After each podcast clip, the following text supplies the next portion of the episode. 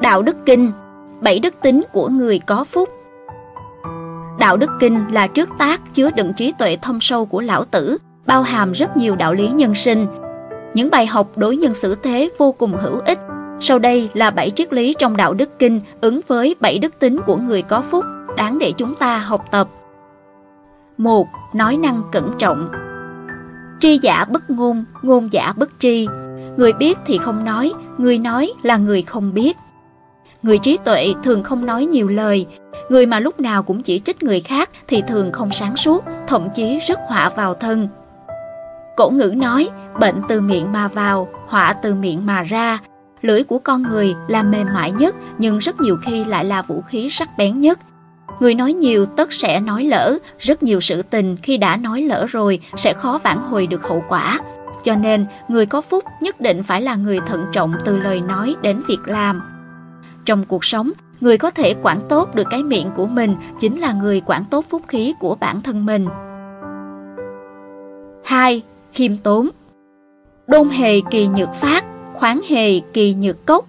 Người ta cần một mạc chất phát như chưa đẽo gọt, giữ cho bản thân trống rỗng như hang núi. Làm người nên là như vậy, khiêm tốn chất phát, xem mình không có gì cả. Bởi vì khiêm tốn chất phát chính là phúc khí của một người. Người khiêm tốn luôn nhìn thấy những chỗ thiếu sót của bản thân mình, có thể quan tâm, tôn trọng người khác. Họ cũng không cậy tài mà quát nạt người, coi thường người khác. Khi một người mang trong mình đức tính khiêm tốn, thấp điệu, nguyện ý ở dưới người khác, thì bạn bè và các mối quan hệ của họ cũng rộng mở, phúc khí cũng tăng lên theo. 3. Kiên trì đến cùng Đại khí phản thành Người có tài thường thành đạt muộn nhưng thành tựu lại lớn. Một người có khả năng gánh vác được trọng trách thì cần phải trải qua một quá trình rèn luyện lâu dài. Cho nên, nếu như hiện tại đang gặp khổ nạn thì càng phải cố gắng kiên trì rèn luyện bản thân. Có như vậy thì tương lai mới càng có phúc khí. Người có phúc khí đều phải trải qua suy sụp thất bại. Ngày hôm nay ở trong khó khăn mà giữ được lòng kiên trì cố gắng thì phúc khí nhất định sẽ tới vào ngày mai. Đây cũng chính là phù hợp với đạo lý thiên đạo thù cần, đạo trời ban thưởng cho người kiên trì cố gắng. 4. Đạm nhiên Sinh nhi bất hữu, vi nhi bất thị, công thành nhi phất cư. Bậc thánh nhân lấy tâm thái thuận theo tự nhiên để xử lý việc đời, thực thi giáo hóa mà không đưa ra mệnh lệnh, để cho vạn vật sinh trưởng thuận theo quy luật tự nhiên của chúng mà không can thiệp vào, nuôi dưỡng vạn vật mà không chiếm làm của mình, bồi đắp vạn vật mà không khoe mẽ năng lực của mình, thành tựu vạn vật nhưng cũng không tự cho đó là công của mình. Nguyên nhân chính là vì họ không kể công cho nên công lao sự nghiệp của họ không mất đi thứ gì. Nhân sinh trên đời, thứ gì của chúng ta thì sẽ không mất. Thứ không phải của chúng ta, cho dù có dùng hết thủ đoạn, cũng sẽ khó chiếm được. Có chiếm được cũng không lâu bền. Người có phúc sống thuận theo tự nhiên, không tranh giành bởi vì họ xem nhẹ được mất. Trong tâm thấy đủ, tin vào sự an bài số mệnh. Chính vì thế nên phúc khí của họ cũng tự nhiên không bị mất đi. 5. Tự biết rõ mình Tri nhân giả trí, tự tri giả minh Người có thể hiểu biết người khác là người có trí tuệ, còn người có thể hiểu rõ chính mình mới là bậc cao minh. Phúc khí lớn nhất của một người chính là có thể nhận rõ chính mình, thủ vững bổn phận của chính mình, không làm những sự tình vượt quá năng lực và bổn phận của bản thân mình. Một người cao minh có thể nhìn rõ được mình thì cũng nhất định hiểu được người khác. Cái minh tỏ trong tư tưởng của lão tử chính là thấy rõ được năng lực, ưu khuyết điểm của bản thân, biết rõ được hành vi và tư tưởng của bản thân mình là đúng hay sai, từ đó không làm ra những sự tình trái đạo lý của trời đất mà tránh được tai họa. 6.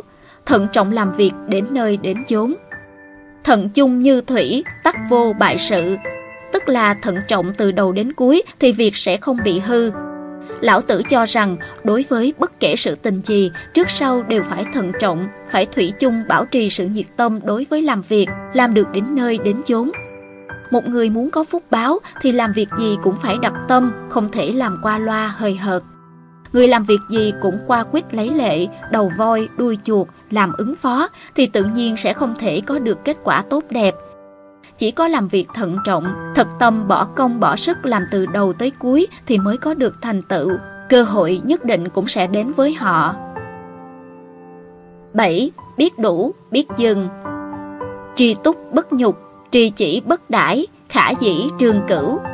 Nghĩa là biết đủ thì không bị nhục, biết dừng thì không gặp nguy hiểm, có thể được lâu bền. Công thành rồi thì thân thoái. Xưa nay, trăm loại cây cối khi hoa nở thì rực rỡ sáng lạng, nhưng một khi có quả thì hoa liền rụng xuống. Khi quả đã trưởng thành thì hương thơm bay xa, nhưng một khi quả đã chín rồi thì cũng sẽ rụng xuống, sẽ không chiếm cứ chỗ trên cành cây nữa. Bởi vậy, lão tử cho rằng hành vi của con người phải phù hợp với đạo của trời. Công lao sự nghiệp đã thành rồi thì nên lui về phía sau. Đối với tài vật thì phải biết đủ, biết dừng. Người biết đủ sẽ thường xuyên cảm thấy thỏa mãn, cả đời sẽ không bị dục vọng của mình khống chế mà làm nhục chính mình. Người làm việc có chừng có mực, biết dừng lại đúng lúc thì sẽ có thể tiết chế được mình, kiểm soát được hành vi của mình. Vì thế, cả đời họ sẽ không vì hành vi không phù hợp của mình làm cho cảm thấy hổ thẹn, gặp tai họa. Cho nên, người biết đủ, biết dừng cũng chính là người có phúc. Họ thường sống bình an suốt cuộc đời.